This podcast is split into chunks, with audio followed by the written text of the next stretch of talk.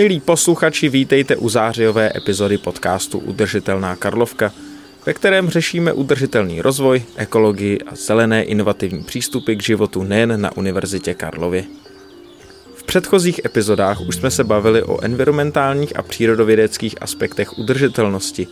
Řešili jsme finanční a ekonomické důsledky a také jsme nahlédli do sociologických výzkumů environmentálních aktivit. Nyní však svůj pohled trochu rozšíříme – a s naším hostem, profesorem Karlem Tajnem z Ústavu filozofie a religionistiky Filozofické fakulty UK, probereme fenomén udržitelnosti z filozofických pozic. Jaká je role člověka v přírodě? Jak se k udržitelnosti staví současná filozofie a co si z ní přečíst? A jaká příroda na člověka čeká mimo planetu Zemi? Příjemný poslech vám ze studia Campus Hybernská přeje Filip Liška.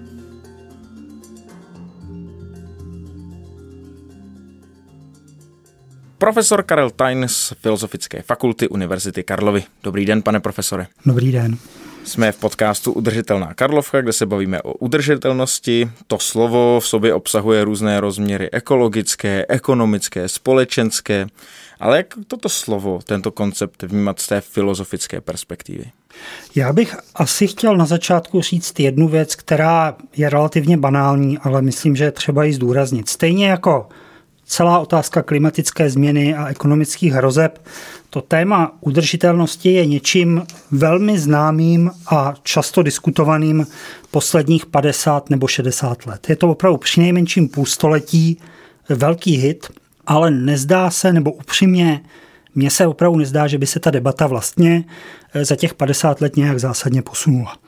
A na té veřejné i politické rovině tam jsou pořád dva proti sobě stojící tábory, z nichž jeden klade důraz na to, že rozvoj bude přece pokračovat jenom jinak a nakonec nějak hezky, s novými a šetrnými technologiemi, vstřícně ke stavu planety a tak dále, až poletíme přes oceán na konferenci o ekologii, bude naše uhlíková stopa menší, budeme pít z papírových kelímků a tak dále. Ten druhý tábor tohle všechno pokládá za nebezpečnou iluzi, eh, případně teda institucionálně za čirý alibismus, s tím, že ta iluze je podle eh, tohoto názoru založená v přesně tom myšlení, které nás dovedlo tam, eh, kde jsme. A tohle je opravdu stará debata, pro opravdu radikální ilustraci tohoto druhého postoje si mohou posluchači na webu najít například Dark Mountain Project, což je dílo bývalých ekologických aktivistů v čele s Polem Kingsnorthem, jejichž manifest proti technologickým řešením ekologické krize, včetně udržitelného rozvoje, takzvaného udržitelného rozvoje, je z roku 2009. Je to útok na zásadní si vymezení jakéhokoliv pojmu pokroku jakožto růstu. S tím, že já bych jenom dodal, že dnes asi e, novější je pojem, který se stal velmi populární v posledních letech a strašně těžko se překládá do češtiny. E, v angličtině je to degrowth, což je vlastně růst pospátku nebo růst opačným směrem a jde o snahu dát teda rezignaci na růst, včetně toho udržitelného, nějaké jasnější ekonomické obrysy, což je samozřejmě extrémně obtížné, protože celá naše společnost je postavena na růstu víceméně průmyslového typu, včetně výroby zmíněných papírových kelímků. A upřímně ze všech novějších publikací, a jich opravdu hodně, se zdá, že nikdo neví zatím jasně, ani filozofové, ani ekonomové, ani ekologové, jak by mohla vypadat společnost, která neprochází buď růstem nebo úpadkem, ale je tak říkajíc šťastně stabilní. S tím, že samozřejmě ta debata je znova živá posledních 50 let, ale její první náznaky jsou mnohem starší jak známo první varování před důsledky růstu, který je založený na eh, fosilních palivech, hm, jsou z poloviny 19. století. A já bych tady chtěl zmínit, když už o tom mluvíme, Eunice Newton Food, což byla eh, americká autorka známá svou vědeckou činností a také bojem za ženská práva, eh, která varovala před oteplováním v důsledku rostoucí koncentrace CO2 v roce 1856. Ten výzkum byl eh, seriózně prezentován, byl prezentován i na regulérní špičkové vědecké konferenci. Ovšem je třeba dodat, že ho za ní přečetl mužský vědec, aby toho na pány nebylo až moc. Tolik jenom čistě na úvod. Vy už jste zmínil, že řada publikací se s tím snaží nějakým způsobem vyrovnat. Mohli bychom nějaké z těchto publikací jmenovat? Já nevím, jestli bych chtěl tady uvádět spoustu jmén a titulů, ale 28. července vyšla nová kniha britského odborníka na geofyziku a klimatické katastrofy, což je Bill McGuire. Ta kniha se jmenuje Skleník země, průvodce pro obyvatele. Hothouse Earth and Inhabitants Guide a e, není to moc veselé čtení, protože je to teda dílo jednoho z lidí, kteří jsou extrémně skeptičtí k tomu, že bychom měli být schopni technologickými prostředky, včetně prosazení růstu, ale růstu takzvaně udržitelného, e, dospět k nějakému jaksi žádoucímu výsledku. Čili tohle je spíš z té skeptičtější strany, jinak samozřejmě těch techničtějších a ekonomických prací na téma udržitelného růstu je, je strašně moc a jistě e, je posluchači najdou velmi snadno. A z té filozofické perspektivy? Z té filozofické perspektivy eh, já bych chtěl zdůraznit jeden proud, který mě je osobně poměrně eh, blízký. Já bych, jsem ještě neřekl, že já vlastně nejsem mm, jako odborník eh, technicky vzato na eh, ekonomické aspekty, eh, fyzikální aspekty a další aspekty klimatických změn, případně udržitelného růstu. Můj pohled je opravdu filozofický, vychází především z dlouhodobého zájmu o téma lidské přirozenosti a jejího vztahu k pojmu přírody, což je více než 2000 let staré a velmi propracované téma. Takže já bych chtěl vlastně zmínit práce, které v posledních, řekněme, deseti letech opouštějí představu eh, nějakého zachraňování doměle nedotčené přírody, s tím, že eh, pěkným teoretickým příkladem, který je zároveň poměrně technický, ale velmi čtivý a má eh, filozofický rozměr zcela jaksi nepopiratelný, je kniha autora, který se jmenuje Steven Fogel, psáno tedy z V, Vogel, je to američan. Ta kniha se jmenuje Myslet jako nákupní středisko, filozofie po konci přírody, Thinking like a Mall, Environmental Philosophy After the End of Nature. Vyšla v roce 2015 a těch knih z After Nature v názvu eh, máme od té doby celou řadu a jsou poměrně zajímavé s tím, že Eh, existují i práce zároveň praktičtěji orientované. Třeba hm, paní Emma Maris s dvěma R, Maris, eh, má několik knih. Jedna se jmenuje Nespoutaná zahrada, druhá se jmenuje Divoké duše. Doufejme, že někdo eh, brzo některou z nich přeloží i do češtiny. A to jsou texty, které všechny vycházejí z toho, že je relevantní filozofický postoj k přírodě je ten, který chápe jako to, v čem každopádně neustále žijeme a ne jako to, kam si myslíme, že případně pojedeme na prázdniny, abychom si oddechli. Čili eh, tohle jsou eh, ty zároveň teoretické, ale nějakým způsobem praktičtěji laděné práce, které já bych tady chtěl zmínit, s tím, že eh, jsou tady texty, které vycházejí v nakladatelství Host v současné, v současné době, ale doufám, že k tomu se ještě, ještě dostaneme. Tak pojďme to zmínit rovnou, nějaké ty tituly. Tak eh, v té řadě samozřejmě především vyšlo Tiché jaro Rachel Carson s téměř 60 letým spožděním, ale je to jedna z knih, která skutečně změnila veřejné mínění ve značné části tehdejšího západního světa. Takže navíc Rachel Carson je úžasná spisovatelka. Já doufám, že vyjdou i další její české knihy, zejména knihy věnované moři, které jsou nádherně napsané a extrémně zajímavé. To vyšlo tedy v řadě Klimax nakladatelství Host a já bych doporučil jejich zcela čerstvě vydanou knihu George Marshalla, která se jmenuje Ani na to nemyslete s podtitulem Proč náš mozek ignoruje změnu klimatu. Ta kniha je velmi pěkná a možná ještě třetí doporučení ze stejné řady, což je kniha české provenience. Je to loňská kniha Viktorie Hanišové Beton a hlína o snaze žít udržitelně ve městě a prostě něco dělat, spíše než jen mluvit, čili pokud je už neznáte, dočtete se tam třeba o komunitních zahradách a dalších podobných projektech. Vy už jste zmiňoval americkou vědkyni, která v roce 1856 varovala před růstem CO2 v atmosféře a zároveň se zabývala také právě žen. Mě by právě zajímalo, jak v současné filozofii se vlastně tady ty různé koncepty prolínají, respektive snaha o nějakou udržitelnost, ekologii, ale rovnou s tím nějaká tendence k větší rovnosti, demokracii, menšinových práv nebo právě feminismem.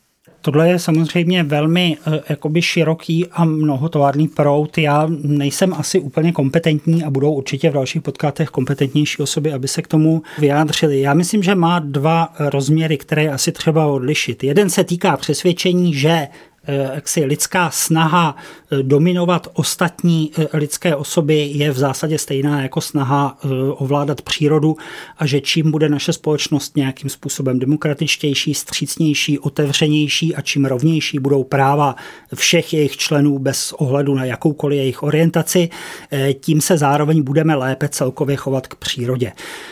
Já musím říct, že za sebe jsem eh, lehce mm, jako skeptický k tomu, že to půjde takhle vlastně snadno. Myslím si, že obojí boj, eh, ať už je to boj za rovnost, teda v jako všech právech, na která si lze jenom pomyslet a stejně tak boj za alespoň zpomalení, zhoršování našeho životního prostředí eh, je stejně důležitý. Obě ty věci eh, jsou opravdu jakoby legitimní. Zároveň samozřejmě je otázka, do jaké míry je produktivní je nějak úzce teoreticky propojovat. Byť znova existuje celá řada vynikajících prací, některé najdete i v knihovnách Filozofické fakulty, které se zabývají především ekofeminismem, což je směr, který v posledních 30-40 letech přinesl spoustu opravdu skvělých textů a výsledků. Když se kolem sebe člověk podívá, tak za posledních 20-30 let přijde vám, že se z udržitelnosti stalo nějaké nové paradigma? Ehm, kdybych měl dát třeba nějaký konkrétní příklad, tak třeba v architektuře, že udržitelnost těch budov má třeba vyšší hodnotu než její estetičnost? Já bych strašně rád teď byl obrovský optimista a řekl, že je to určitě nové paradigma a že všechno bude jenom lepší. Znova je tady určitý problém s tím samotným pojmem růstu. Mně přijde, že není potřeba nové paradigma na to, abychom v situaci, v které jsme eh, usilovali o co nejšetrnější způsoby stavění budov, eh, využívání energie a tak dále. To si myslím, že je natolik jako samozřejmé, že vlastně nevím, jestli má smysl mluvit o změně paradigmatu. Je to věc, která by podle mého čistě osobního názoru měla na naprosto logicky a přirozeně vyplývat z postojů každého člověka, který působí v oboru, eh, v němž působí. Takže já to samozřejmě vítám. Myslím si, že nové budovy, eh, které jsou šetrnější k životnímu prostředí eh, a které mají zase samozřejmě svoji jako typickou hm, estetiku, tohle se od toho jistě nedá nějakým způsobem odbourat a ani by se nemělo, není proč by se to mělo dít, jsou jakoby skvělé. Zároveň mluvit o paradigmatu nevím, jestli neimplikuje to, že eh, skutečně dochází k nějaké úplně základní změně. A já mám pocit, že znova na tomhle poli ta základní změna by skutečně musela být mnohem hlubší, jaksi celkově společensky, eh, než jenom eh, vlastně změna týkající se institucí nebo firem nebo jakýchkoliv jiných združení či organizací, které mohou být četrnější proto, že si to mohou vlastně v daném kontextu dovolit na rozdíl od jiných organizací, zejména teda v jiných částech světa, eh, které si to pochopitelně dovolit asi nemohou. Vy jste říkal, že vás primárně zajímají spíše nějaké jednotlivé segmenty tohohle širokého filozofického proudu. Tak ehm, jak se zkoumá udržitelnost na filozofické fakultě?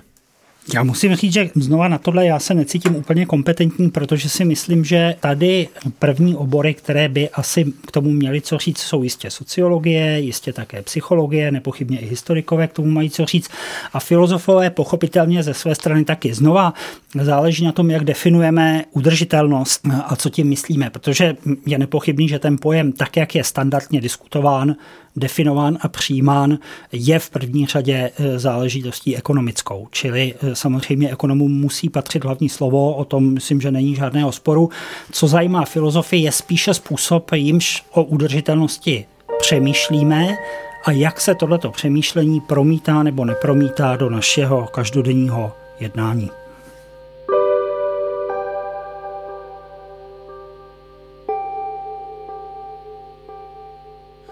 Člověk a příroda. Cítí hmm. se v dnešní době člověk jako součást přírody, nebo to je jenom ten skanzen, kam vyráží, jak jste říkal, za odpočinkem?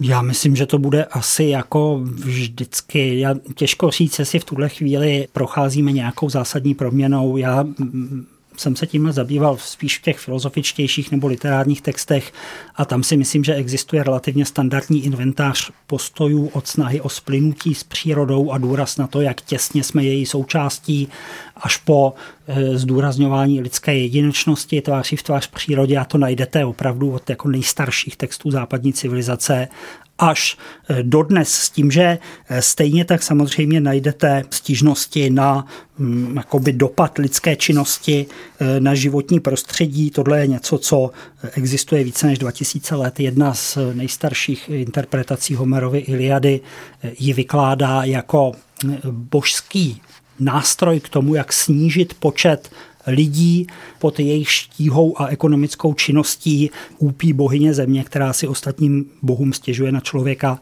a jeho vykořišťování. Stejně tak v Platónovi najdete pasáž, která je stížností na deforestaci atických kopců a podobně. Mimochodem, ten pojem udržitelnosti nakolik je mi známo, tak myslím, že pochází úplně poprvé se objevuje někdy v 18. století a ta souvislost je právě jako deforestace velkých částí Evropy, eh, která souvisí mimo jiné eh, s budováním masivních loďstev eh, v rámci kolonizace zbytku světa a vzájemných válečných střetů evropských mocností. Můžeme v té literatuře a v těch debatách různě nalézt za těch posledních 50, 60, 70 let právě nějaké způsoby, jakými eh, lidé vysvětlují ten vztah mezi přírodou a člověkem. Já bych možná, eh, jestli můžu, začal nejdřív tím, že je potřeba asi částečně oddělit pohled, řekněme, přírodovědecký a pohled estetický, jestli se to tak dá říct. A ta klíčová otázka, eh, kde se oba dva setkávají, ale ne vždycky jsou zrovna zajedno, eh, je otázka, zda vůbec existuje příroda eh, ve smyslu nějakého stabilního harmonického systému. S tím, že záleží asi na tom, jaké zvolíme měřítko, ale tu harmonii vidíme asi nejspíše z hlediska estetického, jako určitý lidský předpoklad, který trochu zastírá to, že příroda je něco, co se neustále vyvíjí a proměňuje v čase a e, že příroda, tak jak si ji obvykle typicky představujeme v podobě pestré krajiny s mnoha živými druhy, e, je e, něco, co nás samozřejmě zcela legitimně zajímá a dojímá, ale je otázka, jestli to tak hluboce zajímá a dojímá samu přírodu, pokud se to tak dá říct. Čo my samozřejmě máme k přírodě postoje, které jsou eticky velmi rozmanité, často vlastně logicky víceméně neslučitelné, eh, ale přesto v nás nějakým způsobem koexistují a eh, promítají se do toho, jak hodnotíme přírodu, eh, kterou hodnotíme vysoce a nějak nám to nebrání zároveň zcela prakticky s ní zacházet tak, jak s ní zacházíte. Jistě si dokážete představit, je to trochu laciný, ale hezký modelový příklad, eh, dokážete si představit člověka, který je při snídaní hluboce dojat, když čte v novinách o vyhubení dalšího živočišného druhu, ale eh, vůbec mu nevadí, že přitom baští průmyslově vyrobenou šunku. Čili tohle všechno nasvědčuje tomu, že ten sám pojem přírody eh, vlastně pro nás získává smysl pravděpodobně především právě na základě samotného pojmu přirozenosti lidské. V těch úplně nejstarších textech, když se tyhle ty pojmy objevují, je zajímavé, že jsou vlastně eh, velmi úzce spjaty. To, čemu my říkáme příroda, je zároveň synonymum světa. To, čemu říkáme eh, lidská přirozenost nebo lidská příroda, ve většině jazyků je to stejné slovo, eh, je vlastně označení způsobu, jimiž člověk zcela nevyhnutelně do světa zasahuje. A existuje určitá schoda mezi různými filozofickými proudy po dlouhá staletí na tom, že ty zásahy jsou v zásadě nevyhnutelné. Že člověk je bytost, které je vlastní hluboce přetvářet svoje okolí a životní prostředí. My samozřejmě víme díky moderní biologii, že tohle e, konají všechny živé organismy, počínaje bakteriemi a konče velkými savci, ale samozřejmě u člověka to e, přerostlo na rovinu, která je skutečně masivní a ty dopady vidíme všude kolem sebe. Čili zajímá nás i z filozofického hlediska otázka, od jakého bodu je možné lidské zásahy do světa kolem nás smysluplně popisovat jako ničení přírody specifické pro e, činnost člověka. A samozřejmě, kde je tato hranice nebo kde je tenhle ten bod, je předmětem trvajících diskuzí právě během těch posledních 20 až 70 let, až 2000 let vlastně. S tím, že Samozřejmě tohle všechno má taky důležitý rozměr, o kterém zase by asi mohli mluvit mnohem povolanější osoby a to je rozměr politický. S tím, že eh, to, s čím se setkáte velmi často, je právě důraz na to, že ekologická změna není možná bez změny politických poměrů. Já bych zase asi vyjádřil velkou sympatii k tomuhle postoji, ale zároveň určitou skepsy, protože se tiše domnívám, že ty zásadní změny opravdu vyplynou jaksi z individuální etiky spíše než z nějaké snahy o to masivně měnit eh, politické konstelace. Zatím, nakolik my víme, všechny existující civilizace a všechny existující politické systémy ničily životní prostředí prostě a jednoduše natolik, nakolik jim na to stačily síly. Jestli eh, tohle lze změnit jinak než znova změnou ryze individuálních postojů, je pochopitelně velká otázka. Je pravda, že člověk častokrát musel s přírodou taky bojovat v otázce vlastního přežití. Dneska se spíš dostává do té fáze, kdy člověk, potažmo lidstvo, musí to přírodu spíš chránit pro svoje přežití. Jak ty to pro mě nechápat? Tak já myslím, že to je proces, který jako nemá nějak odlišný charakter od toho bylo dříve. To, co je odlišné, je samozřejmě to měřítko. Že? Ale tak i my musíme s přírodou bojovat, nebo my, jak tady sedíme a drtivá většina našich posluchačů, pravda, myslím, s přírodou moc nebojuje. Já jsem na byl to... na Slovensku a potkal jsem tam medvěda a byl to poměrně velký šok, takže si dokážu představit, že nějaký mý pra, pra, pra předci museli opravdu s nějakým medvědem bojovat. Za nás samozřejmě, eh, za nás samozřejmě tohleto vybojovali. Na druhou stranu tak bojovali jsme s covidem, který je eh, pochopitelně součástí přírody, čili eh, ten boj pokračuje. Znova příroda není právě jenom, že o medvěd v parku. Příroda jsou stejně tak jako bakterie, viry a všechno ostatní, co tady bude dávno hm, po té, co my tady konečně nebudeme. Ale ta snaha proměnit ten boj v nějaké mírové soužití je znova extrémně sympatická. Zároveň samozřejmě určité napětí a ten boj tam vždycky nějakým způsobem eh, bude. Kdybych se měl vrátit k tomu pojmu udržitelného rozvoje, tam vlastně je evidentně, zatím je ta představa možnosti té jako vyšší harmoničnosti a menšího boje, eh, jestli se to tak dá říct.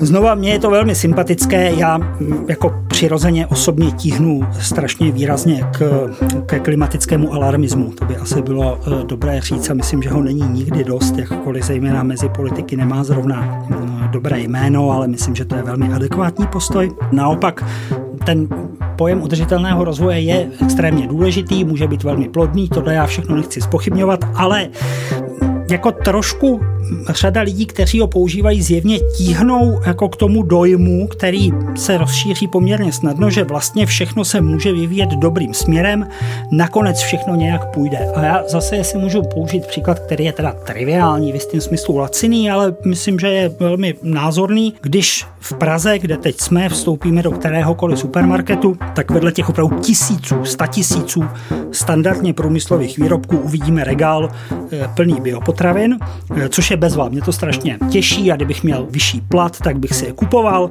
ale to, co je na tom důležité, je, že to vlastně vyvolává určitý podprahový dojem, že budeme mít všechno, co máme dnes, ale časem navíc ještě budeme mít tedy více ekologie eh, a vlastně odstraníme všechno špatné a eh, zbyde nám na podobném půdorysu jenom to hezké a vlastně všechno bude tak trochu jako dosud jenom lepší. A znova já chápu, proč se řada autorů domnívá, že tohle je opravdu katastrofální, byť velmi smutný omyl a že ta nutná proměna, která nás čeká v budoucnu, nebo mě asi ne, bohužel asi ještě eh, některé z mých studentů nebo členů mé rodiny, bude teda mnohem jakoby dramatičtější a drastičtější. No vy jste to respektive zmínil, že ta příroda tady bude, až my tady konečně nebudeme, Jaká vlastně ale může být hodnota té přírody bez člověka, bez toho vlastně pozorovatele vědomého? Tohle je samozřejmě eh, filozoficky strašně zajímavá otázka, která asi nevím, jak dalece vzrušuje většinu našich posluchačů. Pro mě je samozřejmě extrémně zajímavá eh, a je to vlastně otázka, jestli jestli mají hodnotu eh, svojí samotnou existencí, anebo jestli existuje jakýsi, jakási privilegovaná perspektiva, která jim vlastně tu hodnotu udílí. Já za sebe bych byl stoupencem té hodnoty hm, jaksi samostatné. Je otázka, čemu říkat hodnota. Myslím, že sám jaksi fakt existence eh, rozvinutějšího života, což už já myslím opravdu od jako bakterií nahoru, eh, je eh, natolik úžasný a pravděpodobně nějakým způsobem pocitovaný mnohem nižšími organismy, než jsme si do nedávna mysleli, že to jistě stojí za to. Čili nemyslím si, že případná neexistence lidstva v daleké budoucnosti, hm, všechno se mění, neznamená to, že nutně naši potomci vyhynou, ale velmi pravděpodobně budou něčím úplně jiným, než jsme dnes my, pokud budeme optimisticky předpokládat, že bude budeme mít potomky, kteří budou žít třeba za dva miliony let. Takže já bych tu hodnotu eh, přičítal přírodě samotné, ale ne hodnotu, která se dá nějakým způsobem spočítat, vyčíslit a tak dále a tak dále. Eh, je to hodnota toho být eh, naživu i pro jiné živé bytosti, což samozřejmě by nás teď vedlo k tématu, do kterého se nemůžeme pouštět a to je téma, která mě velmi zajímá, na to jsme dělali i semináře, jistě se k tomu někdy vrátíme, eh, což je otázka vědomí a jeho rozšíření mezi tedy zcela jinými organismy, než jsou organismy lidské. Znova, to všechno je ryze hypotetické, co se týče lidské budoucnosti. Eh, je to méně hypotetické, co se týče toho, že nepochybně eh, jako obrovské spektrum jiných živých bytostí vnímá svět jinak, než jako prostě mechanickou registraci vnějších podnětů. Čili v tomhle ohledu to není jenom lidská záležitost. Eh, jak dlouho to tak bude vnímat člověk, nikdo neví. Je třeba jenom říct, že člověk je že evolučně ještě nerozhodnutý druh, jestli se to tak dá říct. Já myslím, že zatím nikdo neví, jestli jsme jako úspěch nebo prohra z evolučního hlediska, eh, protože jsme druh extrémně malý. Malý, pardon, mladý. To, byl, eh, to bylo freudovské přeřeknutí. Eh, chtěl jsem říct mladý, ale myslím, že ve srovnání s druhy, které existují v podstatě v nezměněné podobě, třeba 170 milionů let, jako některé druhy žraloků nebo něco takového, už by měli, eh, kdyby se jim chtělo mluvit, právo mluvit o evolučním úspěchu. My k tomu máme zatím ještě daleko, takže jak říkám, počkáme několik milionů let, uvidíme, jak to celé dopadne a pak se zase sejdeme. Jsme ještě mladý druh, ale jak se mění třeba vnímání role člověka v rámci přírody? Můžeme říct třeba senem evangelistou Purkyněm, že jsme tady vládci přírody, nebo jsme spíš nějaká pouhá složka přírody, nebo snad nějaká infekce? No, já myslím, že mezi jako vládcem a infekcí může existovat pozoruhodná semantická symbioza v našem případě. A ten výraz člověk vládce přírody, že ho má svoje dějiny, často teda ti autoři, kterým se dnes přičítá, ho buď to vůbec nepoužívali, nebo ho používali v poměrně specifikovaném smyslu, ale v jistém smyslu bohužel pro část přírody asi platí, že nás lze popsat jako její vládce, pokud budeme politicky chápat vládce jako někoho, kdo má jistý monopol na násilí vůči svým podaným a v tomhle ohledu jistě člověk jako monopol na některé druhy násilí vůči jiným organismům a životnímu prostředí má. Eh, čili řeč o vládci přírody je trochu vlastně komická. Samozřejmě vždycky je třeba dodat, že ta vláda je patrně sebedestruktivní, ale to platilo většinou i o těch vládách politických, takže zase ta paralela tady je. Čili eh, já myslím, že Purkyně zároveň dohlížel, ale neviděl v přesných konturách to, k čemu samozřejmě tato vláda jakoby povede nebo jaké bude mít eh, důsledky a to ne na základě našeho nějakého vědomého rozhodnutí. Znova na základě toho, čím zřejmě člověk je a eh, jak se prostě chová ke svému okolí. K čemuž ale zároveň třeba říct, že to je pravděpodobně zcela standardní jaksi evoluční chování a projev toho, že člověk disponuje prostředky, jak si v danou chvíli v omezeném kontextu ze svého omezeného hlediska prostě zlepšovat svůj život a zajišťovat své přežití a něco něco obdobného na jaksi malém prostoru a v menším měřítku dělají jistě všechny živé druhy. Už tady padla ta otázka po budoucnosti lidstva a vy jste říkal, že to může dopadnout všelijak a že po nějaké době se budeme muset opět sejít a nějak se nad tím pobavit. Jedna z těch cest nicméně může vést do vesmíru. Třeba nad námi zrovna letí Mezinárodní vesmírná stanice, vlastně objekt, který trvale mimo planetu Zemi lidé obývají a i jiné vesmírné objekty člověk v dnešní době má možnost minimálně navštívit, tak eh, jak rozumět vztahu člověka a přírody mimo planetu Zemi, mimo tu pozemskou přírodu? Tak já myslím, že i mimo Zemi je to pořád příroda, akorát eh, to není jaksi živá pestrá příroda v tom eh, smyslu, který znovu nám spontánně vytane na mysli.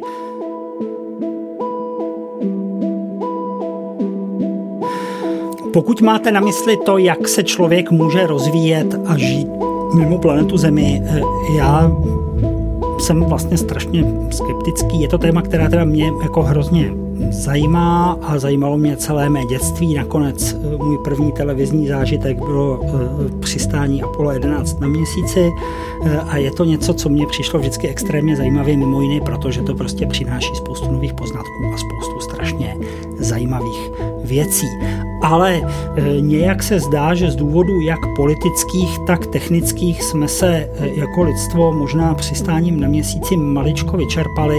Jednak samozřejmě nikdo asi prostě nemá tu energii a vůli financovat ty projekty, které vznikly v extrémně vypjaté politické situaci, kdyby prezidentu Kennedymu neuklouzlo v okamžiku vznešeného afektovaného nadšení, že Amerika bude do deseti let na měsíci, tak by samozřejmě nikdo nikdy nedal peníze na projekt Apollo, které k tomu byly potřeba, ale e, důležitý je i ten technický aspekt. Já myslím, že zatím, pokud já vím, tak třeba technicky jako vyřešit problémy dlouhodobého pobytu ve vesmíru kvůli záření, které přes jako všechen technologický pokrok v materiálech je obrovský jako problém, e, takže e, tyhle ty problémy asi vyřešené nejsou a tiše bych to typoval, že ještě dlouho budeme mít spíše nepilotované než pilotované lety.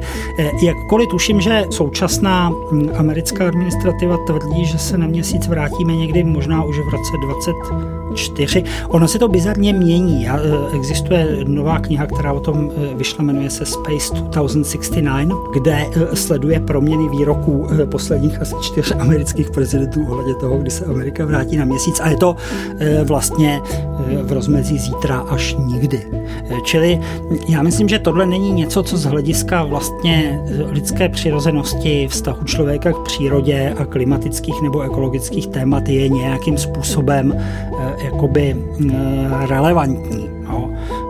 Jistě jako Elon Musk si pravděpodobně myslí, že ona několik kamarádů nakonec budou putovat vesmírem, až eh, my tady všichni dávno vymřeme, ale já mu to přeju a možná kdyby se vydal hned zítra, tak by to spoustě lidí ani nevadilo, ale mám o tom své pochyby. My tenhle rozhovor natáčíme ještě v srpnu, každopádně 29. srpna je naplánovan start té nové rakety, která má vrátit lidi na měsíc, tak uvidíme, jak s ní to dopadne. Nicméně mluvil jste ještě o té technologii, častokrát jsme se k tomu v průběhu interview vraceli a já bych se zkusil zeptat, ta otázka přežití častokrát závisela na přírodě a může se stát, vy jste mluvil o té radiaci, že naopak to přežití bude záviset mimo planetu Zemi právě na těch technologiích? Může se z té technologie stát něco jako druhá příroda? Tak ona se z ní částečně stala, že druhá příroda je výraz, který se e, původně začal používat znova už dávno, teda před naším letopočtem v, v řeckých textech pro e, jaksi zvyk. Zvyk je železná košile neboli druhá příroda, to je velmi staré téma a v tomhle smyslu technologie je něco, co mm, jako je naší součástí a přežít nám pomáhá. Já bych bez spousty technologických eh, zásahů během svého života, když si vezmeme i léky a brýle, které nosím a tak dále, eh, jistě nežil životem, který prostě dneska žiju. Čili znova je to zase otázka stupně, co tím vlastně myslíme, jak daleko půjdeme až opravdu na rovinu jako science fiction a nějakých hlubokých proměn eh, jakoby lidské přirozenosti.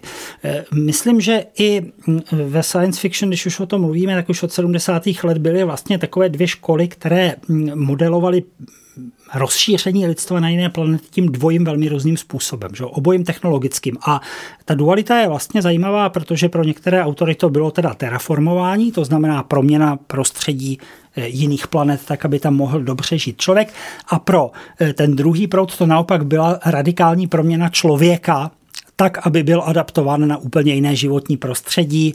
Eh, a eh, znova, ani jedno se nemyslím, že je úplně na pořadu dne. Náš problém je v tom, že mm, já mám jako poměrně důvěru v to, že by asi lidé zvládli mm, lecos, kdyby znova existovalo to nasazení a zejména teda ta finanční podpora eh, a důvěra ve vědecký výzkum a tak dále. Nejsem si úplně jistý, jestli na to budeme mít teď čas, protože mm, je třeba říct, že všechny problémy spjaté teda s jako změnami klimatu, včetně toho, co se týká udržitelného rozvoje a tak dále a tak dále, jsou proměny, které budou mít téměř jistě extrémně dramatické dopady vlastně v rámci v horizontu příštích desetiletí. A e, je otázka, jestli opravdu nebudeme mít trochu jiné starosti jako lidstvo, co se týká masivních investic než, eh, než prostě kosmické lety. To, že se vrátíme na měsíc, si myslím, že se stane, ale znova eh, to není něco, co by nějakým způsobem podstatně změnilo situaci lidstva, jestli se to tak dá říct. Tak můžeme doufat, že nějakému americkému prezidentovi uklouzne, že do deseti let vyřešíme klimatickou změnu. No, uh, Nicméně, tak... pojďme se posunout spíš té individuální etice a máme tady závěrečnou otázku. Tak.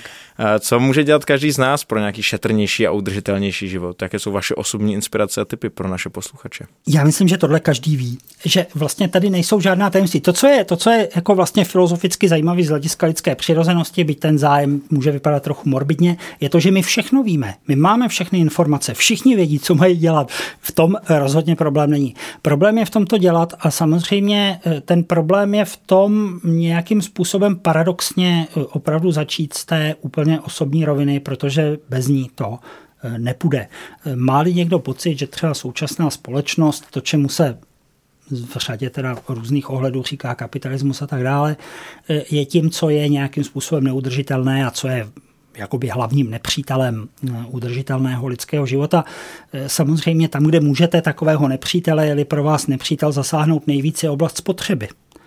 Na tom stojí úplně všechno, čili nekupovat to, co nemusíte, nejezdit autem, nejíst maso, topit co nejméně. To všechno eh, je věc, kterou může dělat každý z nás a samozřejmě, že jeden každý z nás může legitimně říct, že když to udělám já, tak to přece nic nezmění. Ale tohle si myslím, že není jako vstřícný postoj. Myslím, že i v jiných oblastech etiky eh, se přece nechováme slušně nebo tak, jak máme, protože bychom se domnívali, že tím ovlivníme nějakým způsobem situaci lidstva na eh, celé planetě. Čili to, že jako nefackujeme svoje bližní ve frontě, v obchodě, není proto, že chceme změnit svět, ale proto, že se to prostě nedělá a dělat bychom to neměli, pokud chceme žít v nějak elementárně přátelském světě. A stejně tak myslím, že i když třeba já za sebe se opravdu domnívám, jakkoliv nerad, že ta situace, která se blíží v horizontu těch příštích 50 až 100 let, opravdu bude velmi nehezká, tak si zároveň myslím, že to není důvod eh, k nějaké osobní rezignaci. Eh, myslím, že třeba to téma environmentálního žalu, které je teďka velmi populární, že je v tomhle ohledu trochu, nechci říct nebezpečné, ale možná hm, lehce jakoby sebestředné. Eh, myslím, že jakoby, jak to říct, beznaděj není důvod pro to, proč něco hezkého nedělat, například chovat se tak, jak bychom z ekologického hlediska jistě jakožto jednotlivé lidské osoby měli. Zkusme tedy do dalších let nepodléhat environmentálnímu žalu ani bez naději. Pane profesore, moc krát děkuji za rozhovor. Nemáte za co, já moc děkuji za pozvání.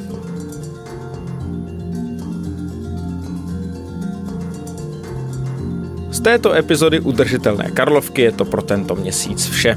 Děkujeme, že nás posloucháte a sledovat nás můžete i nadále ve svých podcastových aplikacích spolu se sociálními sítěmi Univerzity Karlovy. Udržme si budoucnost, ne na univerzitě.